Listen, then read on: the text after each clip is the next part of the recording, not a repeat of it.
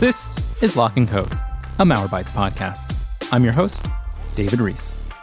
This week, we're going to talk about last week, starting with the news.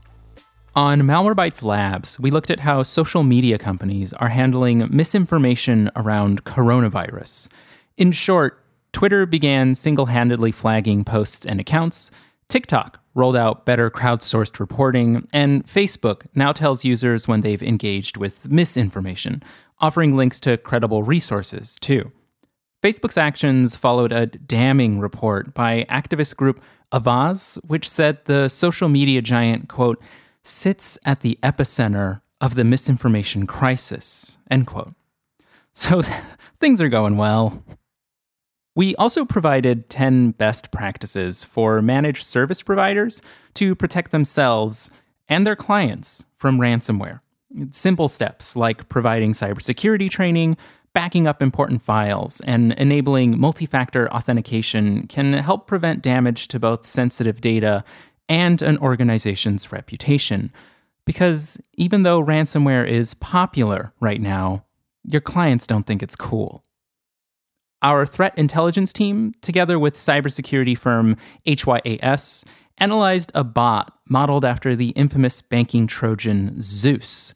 After some digging, we found this malware was first sold under the name Silent Night, a possible reference to the chemical weapon featured in the two thousand two movie Triple X. With an asking price of four thousand dollars a month for a unique build, it's possible this Triple X-inspired malware made more money than Triple X itself. Finally, we revisited the U S government's never-ending argument against strong encryption. It goes like this. Encryption secures our data, and that includes the data of suspected criminals. Cops don't like that. So the government argues companies should just build backdoors for only cops to use. Here's the thing, encryption doesn't work that way, and a backdoor for law enforcement is a vulnerability for anyone to try to exploit. If you're looking for a joke here, you'll find it in the government's arguments. In cybersecurity news across the world, researchers at Bitdefender investigated a powerful Android espionage tool that can provide near-total access to a device, collecting data, stealing account credentials, tracking G P S location, and even secretly recording screen activity. The researchers named the malware Mandrake, after learning that its creators named certain development branches after plants. Putting those botany degrees to good use, I see. The Register reported that the increase in individuals wearing face masks to help prevent the spread of coronavirus will lead to a decrease in the reliability of facial recognition technology. Maybe now, facial recognition tech can finally advance from a reported failure rate of ninety-eight percent to that coveted, perfect failure rate of one hundred percent. Naked Security warned readers about a hacker selling sensitive information stolen from a Spanish dating app. The hacker advertised mobile numbers, usernames, email addresses, and M D five hashed passwords for more than three and a half million users. Swipe left on that mess. HelpNet Security did some myth-busting around client-side security and MageCart attacks. For starters, having a firewall, a web application firewall, and a secure connection isn't enough for protection. Further, not every attack is immediately detectable for your security team. One untested myth remains, though. Does MageCart only use ten percent of its brain? Finally, Bleeping Computer reported that a team of threat actors stole ten million dollars from Norway's state investment fund by deploying a sneaky business email compromise attack.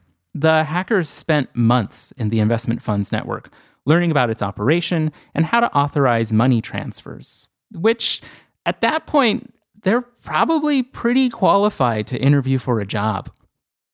Our main story today concerns browser privacy, an important but often neglected subcategory of data privacy. This isn't so much about the personal information we share with large platforms like Facebook and Twitter. Instead, it's about the information we inadvertently share when simply browsing online. Without the proper restrictions, browsers can allow web trackers to follow you around the internet, resulting in that one pesky ad managing to find you no matter what website you're on. Your browsing history, your interaction with certain websites, even your purchasing interests and information about your device can all be determined and tracked through your choice in browser. To help us better understand web browser privacy and how to protect yourself online, we're talking today to Peter Arntz, malware intelligence researcher for Malwarebytes. Peter, welcome to the show. Hi, David. Nice for you to have me. Yeah, yeah, of course. Um, Peter, to help our audience understand your role, can you tell us just a little bit about you know what you do, about your research at Malwarebytes? I've been working for Malwarebytes for ten years, as mainly as a blogger, but I've also published uh, on Bleeping Computer, I T Pro Portal, and several German magazines. I deal with browser, browser problems, and a wide variety of other topics, but I specialize on browsers and uh, malicious browser extensions and whatnot. Let's get right into it. So we regularly discuss data privacy on the blog and on the podcast, and it's something that I cover quite extensively, but browser privacy is a piece of that, obviously. Can you help explain briefly what browser privacy means for audiences who may not know? Browser privacy is, is one of the most neglected uh, sorts of privacy, because we are in the habit of giving companies our information without thinking twice. And yeah. That's something that we want to make people more aware of, because you can limit the amount of information that you give out, or you mm-hmm. can limit the usefulness of the information that you give out. And both are part of a decent browser privacy uh, strategy. You mentioned that right there. Like, you know, it's one of the most neglected parts, uh, unfortunately. And that was my understanding of it for a while too, right? We don't really often think of privacy this way. Yeah, we think about a company's databases getting hacked, or ourselves becoming the victim of a spear phishing attack, or, or just having our data right in like the wrong hands. But we often look at browsers just as portals, just as tools to mm-hmm. sort of access the internet. Are browsers collecting our data? Uh, if so, what kind of data? What What's happening out there? Well, the browser is not so much collecting the data itself, but it mm-hmm. gives it out. People look at it as an instrument to look at the internet, but there's a two-way traffic. So information goes from you to the sites that you're visiting. That can be very basic information like what operating system you're on, which browser you're using, what your language settings are, but also very specific information like your I P address, other sites you visited, what you mm-hmm. did at those sites. And mostly the goal for the, the gathering of that information is targeted advertising. But there are worse cases, like you could fall victim to a phishing attack or yeah, get, get sucked into a, a tech support scam or lots of different things, really.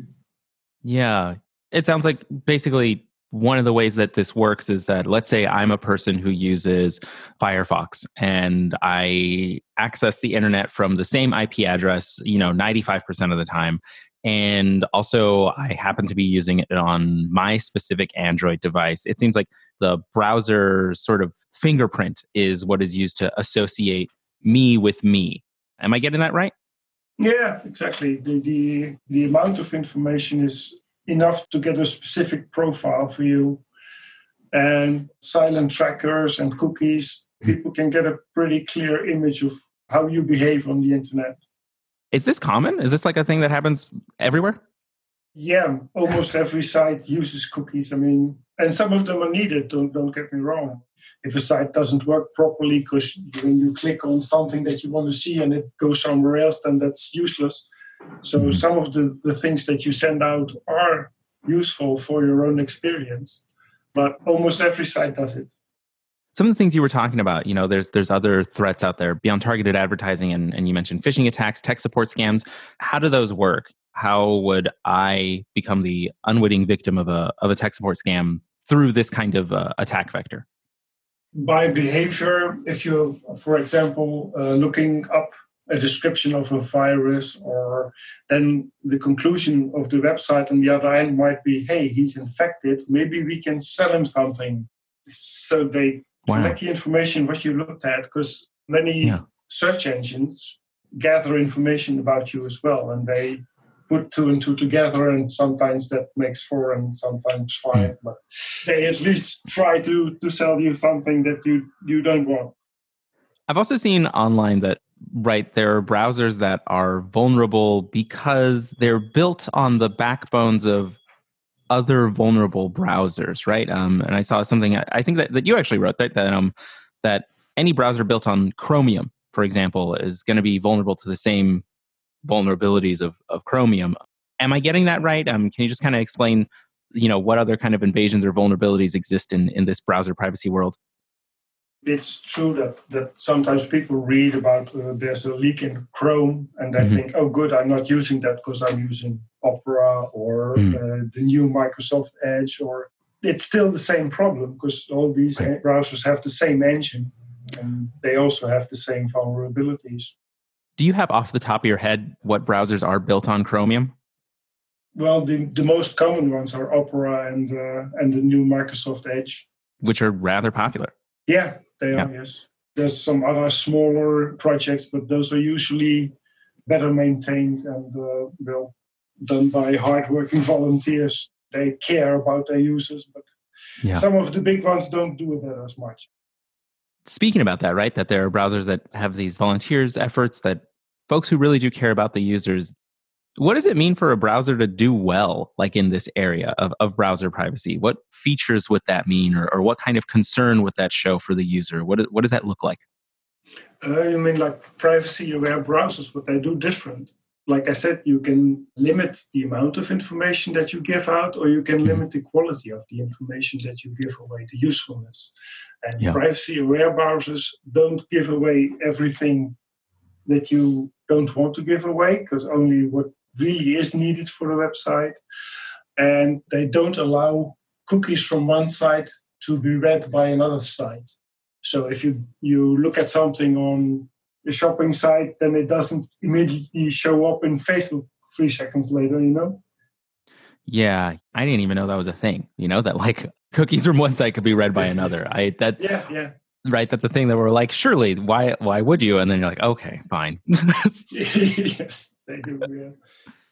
When you say, you know, they're not kind of giving out the information, is that is that as simple as, I personally, I use Brave, right? And mm-hmm. I have read good things about it, but I haven't, I don't have the technical prowess to get in there under the hood and be like, okay, it is sending this out, it's not sending this out. If I was using a good browser on this, does that mean it simply wouldn't tell websites like, hey, this person's like device I D or my I P address? Is that even a thing that, that a browser could even have control over? The browser would, would always give out your I P address, or it wouldn't know where to send back the information that you want to look at. Or you have to use something like a proxy or a V P N, but that's a different story. But a browser mm-hmm. will have to give out an I P address where to send back the information that you requested. So it can't stop that from being transmitted.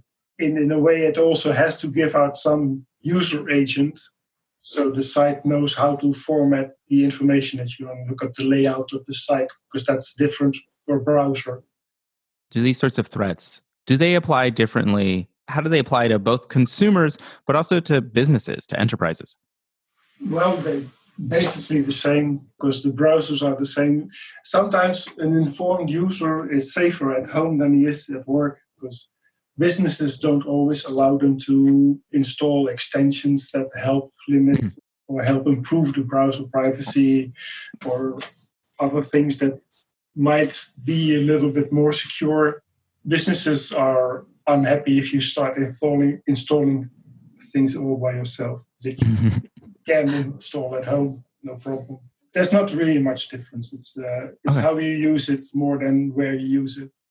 I've absolutely worked at places that, you know, wouldn't let me install like a ad blocker, for instance, um, or any yeah. extension whatsoever. Um, mm-hmm. What kinds of things can folks do to protect themselves? There are extensions that make your browser, your popular browser, as safe as, it, for example, Brave that you said you used. You can add ad blockers, you can add tracking blockers like Ghostery or Malwarebytes Browser Guard. There are lots of things that you can do that help you make the browser more secure, or make you at least aware of what is going on. What do those do? What, you know, what does an ad blocker do in a, like a really simple way? in a really simple way, it blocks the information that you didn't want to see in the first place. Information that is put there by advertisers or that sponsor the site that you're looking at. And basically, they leave that out. And often these advertisements come with their own cookies, and mm-hmm. that all of that gets lost in the in the interwebs, but doesn't breach your computer. So that's that's a good thing. Yeah, yeah, yeah. You mentioned yeah, Malwarebytes. We have our own. Can you actually, you know, since you know we both work here, what does our own browser guard do for folks? It blocks a whole lot of domains and I Ps that are in our database listed mm-hmm. as bad. Yeah. And it looks at some of the sites that you visit, and by heuristics looks as spots that it might be bad or recognizes it as a scam. And you can control the trackers that you get on a site, or look at how many there are on a site, and then think about whether you really want to visit that site again.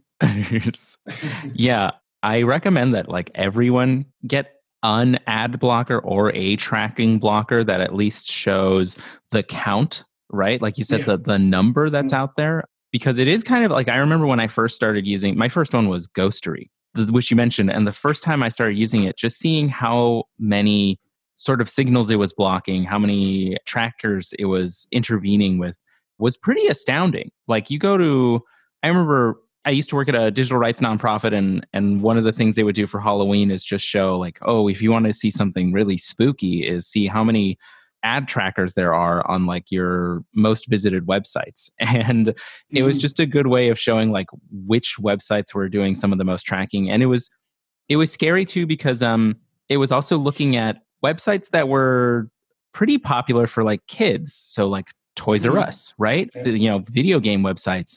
And they would routinely number in the dozens, right? You're getting nineteen, twenty, twenty-five, fifty. And it is, yeah, it is kind of uh, shocking to see it for the first time. When I use Brave, right, it, it shows me a little count in the corner, and it says like, hey, here's how many things we're blocking. And something even like, you know, the New York Times, I've got it up right now and it says seventeen. And that's quite a few. On a sort of different topic here, something we see a lot mentioned in, in this kind of conversation is a is a V P N, right? Can you help explain what a V P N does for our audiences, and also what a V P N doesn't do? V P Ns, I think, have become extremely popular, at least here in the United States, because there's been a couple that are like buying a million YouTube ads or something. Every channel is sponsored by a V P N now, which is kind of wild. Maybe I should uh, not speak too soon. Who knows? Maybe we'll have a V P N advertiser. Um, uh, but, but you know, h- how does a V P N play into this conversation? A V P N does two things, if it's a good one. Mm-hmm. Uh, mm-hmm. It introduces a proxy between you and the website. Like I said before, a website needs an I P address to send information to. But in this case, it gets the I P address of the V P N, and that mm-hmm. sends it back to you. So someone from the outside can only see that you're connecting to that V P N, but yeah. what happens after that, they can't tell. And the second thing that sets a V P N apart, a good V P N should also encrypt the traffic. Basically, if they could inter- intercept your traffic, then they still wouldn't be able to see what you did because it's encrypted. And then there's cheap V P Ns that do all the things they should do, but only at a speed that is nerve-wracking.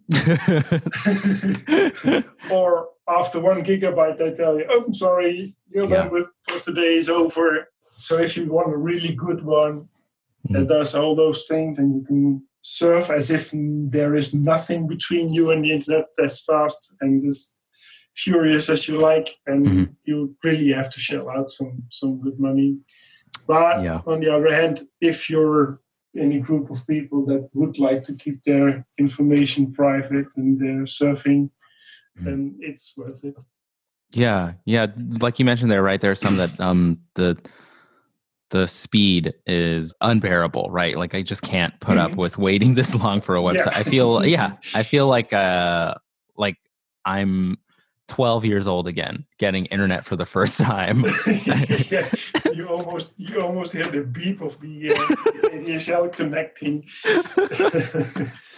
Have V P Ns just gotten better on that regard too?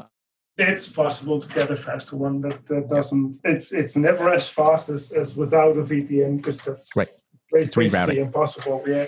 yeah, but it should be possible to have a decent speed.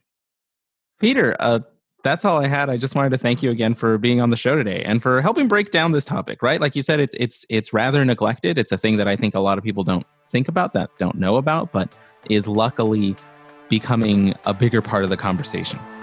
Pleasure talking to you, David. To our listeners at home, we'll talk to you again in two weeks when we speak with John Donovan about how to securely work from home. With shelter-in-place orders taking effect all across the world, staying safe at home is now a priority for many folks and organizations.